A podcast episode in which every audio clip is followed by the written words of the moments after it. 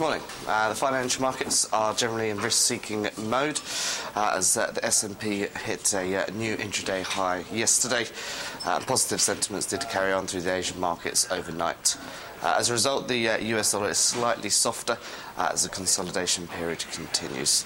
the Canadian dollar and the sterling are the biggest risers of the week, um, and on the back of mainly Bank of Canada's Governor Stephen Poloz uh, suggested that um, the uh, Bank of Canada will not be raising, or sorry, will not be cutting interest rates again. Uh, meanwhile, Bank of England officials uh, suggested that there could be a rate hike from the Bank of England slightly sooner than expected.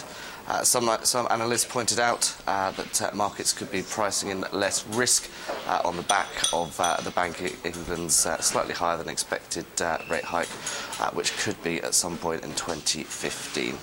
Uh, on the data front, uh, New Zealand trade balance uh, showed a 56 million surplus. As a result, we've seen a slight rebound on the New Zealand dollar. we also saw German GfK consumer confidence, which came in at 9.7. this was slightly better than 9.6 expected. Uh, quite a busy day of data today. Uh, main focus will be uh, UK GDP uh, quarter four revision. Uh, that's uh, due at about half past nine, ten o'clock this morning.